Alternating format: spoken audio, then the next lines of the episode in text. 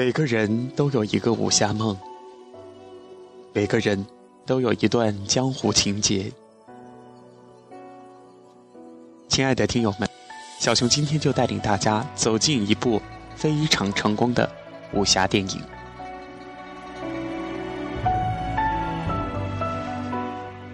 这部电影呢，在豆瓣上评价很高，得分也很高，是《绣春刀》。这一个影评啊，是网友写的，想跟大家一起分享一下哈。名字叫做《每个人都有宿命，无情便无敌》。《绣春刀》的宣传定位是武侠热血，在我看来，这个定位不太准确。整部片子所谓武侠的热血浪漫、豪情侠骨，都差那么一把火。它不够洒脱，不够赤诚，而它满满承载的都是情与现实，太过纠结的情和满满负重的小人物现实。电影中，张震饰演的沈炼作为核心人物，为了对周妙彤的情，做出了关乎身家性命的选择；王千源饰演大哥，为了这对兄弟的情，选择揽下一切罪过，承担责任。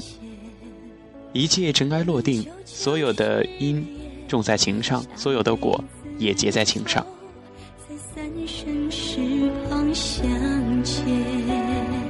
不知道大家有没有看过这部电影哈？小熊在这里强烈的推荐给大家，真的挺不错的一部电影。对我来说，电影中击中我的这个关键点有四处。第一个就是兄弟三人来到魏忠贤藏身的客栈。朱丹饰演的四小姐问道：“来者何人？”镜头转到兄弟三人，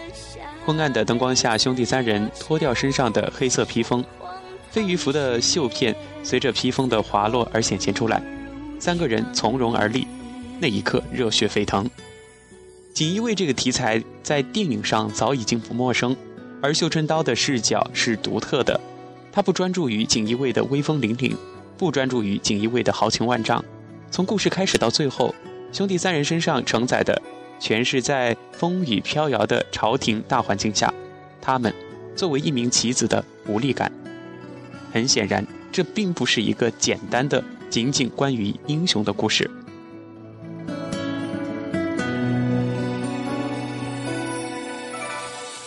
第二个点，则是兄弟三人在严府殊死搏斗，命悬一线。当大门打开，三个人顶风而立。疲惫的面容，血迹斑斑，而挑起的嘴角却昭示着他们的嘲讽、得意与坚毅。三人无畏的姿态，不仅仅来自于他们的刀法武功，更多的来自于三个人相互依靠、相互信任的兄弟之情。这份情谊是难得的，这也是电影故事的主线。如果说一个电影最重要的是什么，在我看来，就是一些合理的人物做合理的事情，然后讲述一个合理的故事。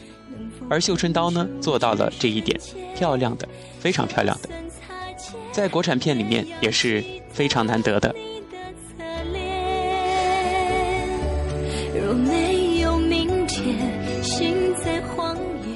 第三处是让我心伤的，是张震饰演的沈炼，在打点好一切去找周妙彤，在他的房间里，演练着要对妙彤说的话，他紧张而期待，他憧憬着。为他赎身，带他离开京城。当他满心欢喜之时，发现妙彤像躲避其他客人一样躲避他，却在另一个男人的怀里面柔情似水。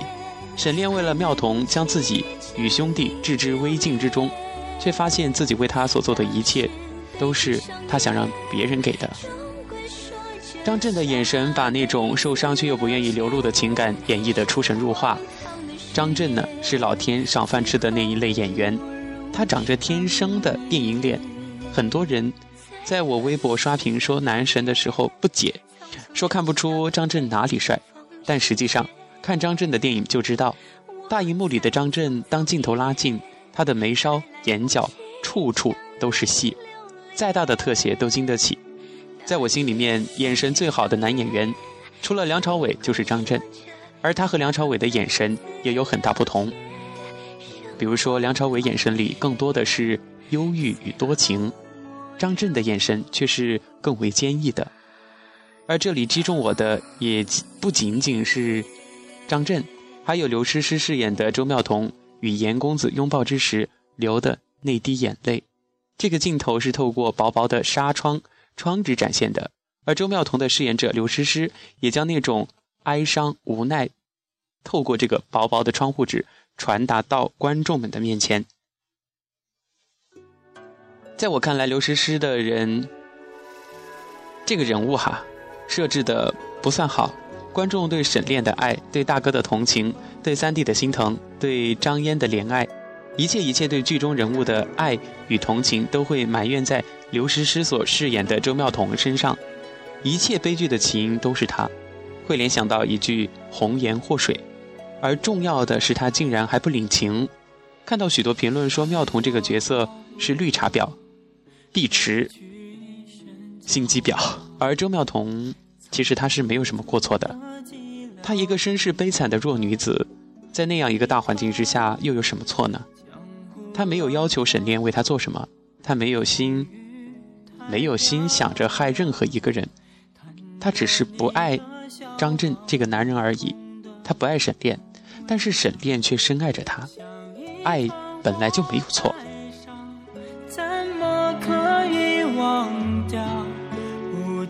从导演对烈远饰演的东厂提督可以看出来，导演是想走无坏人的路线，因为在这部电影当中，每个人都有自己的处境，有时候事情来了，自己必须要做出选择，当然可能为了自保，就会做出一些损害他人利益的这样的决定。每个人所做的决定都是为了保全自己的身家性命，而导演差一点就做到了。唯一的一点纰漏就是对周妙彤这个主要人物的塑造太过于单薄，导致故事最后把仇恨拉到了这个无辜的女人身上，让人人都感叹一句“红颜祸水”。这样的故事就真的有点偏差了。刚刚说到这个“红颜祸水”哈，其实小熊现在就是跟大家分享节目的时候，有的节目是有稿子，但是我没有看下文，就到那个点儿上了，就会把自己的一些感受加进去。有时候还能跟他重合，这是不是心有灵犀啊？好，继续跟大家分享，我又在夸自己了。而这样的情景也不能只怪导演，还有就是刘诗诗的演技。剧中主要人物除了人物性格不算复杂的李东学，没有太多大表演空间。从张震、王千源到金世杰、聂远，还有戏份不算多却出彩的周一围。这一群男人之间的对手戏可以说是火花四溅，分分秒秒一眉一梢都是戏。刘诗诗在这些戏戏精里面表演，确实稍微显得有一点点的逊色，但是这并不影响整体的这个表现哈。因为刘诗诗从一个小演员成长到四小花旦，再加上碰到这么一部好电影，真的是难上加难。哪怕再少的戏，她也下了功夫。值得一说的就是，刘诗诗的进步是非常明显的。第一次原声出镜的她，从台词到演技都给人惊喜，所以说挺好的。也正是因为这一部《绣春刀》呢，很多人说刘诗诗在台词功底和演技上，啊，已经把许多的小花旦甩在了后面。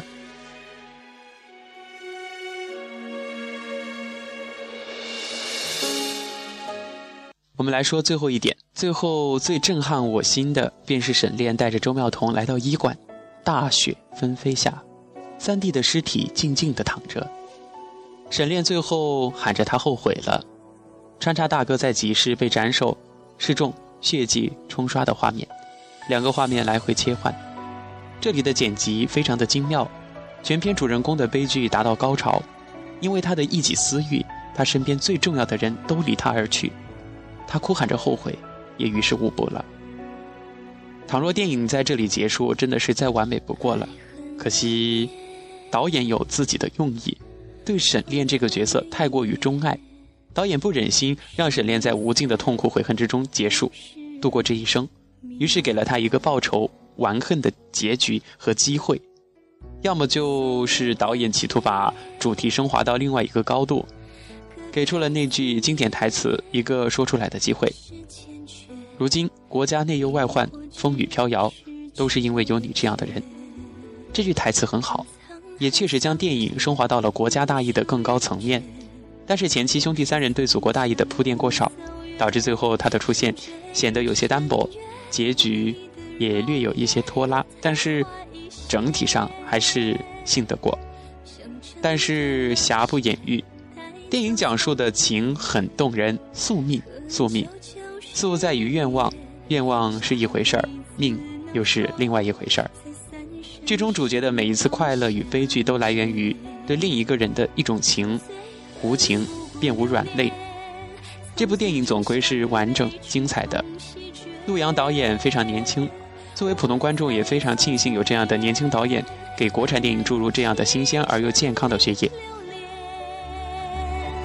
那些悲剧上演，终归说着下辈子。这篇文章的结尾是这样说的：在这个有些畸形又有些浮躁的华语电影市场，当我们所钟爱的那些导演一点点的老去的时候，希望有这样的新的年轻的导演，在以认真做电影的态度来继承他们、发展他们，给国产电影更多的希望，也给我这种热爱电影、正在学习电影、企图未来献身电影的苦逼学生、学生党一点信心。亲爱的听友们，你们能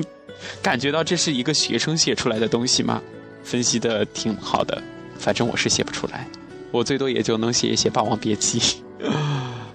好吧，今天的光影流声呢，就跟大家一起分享了这样一个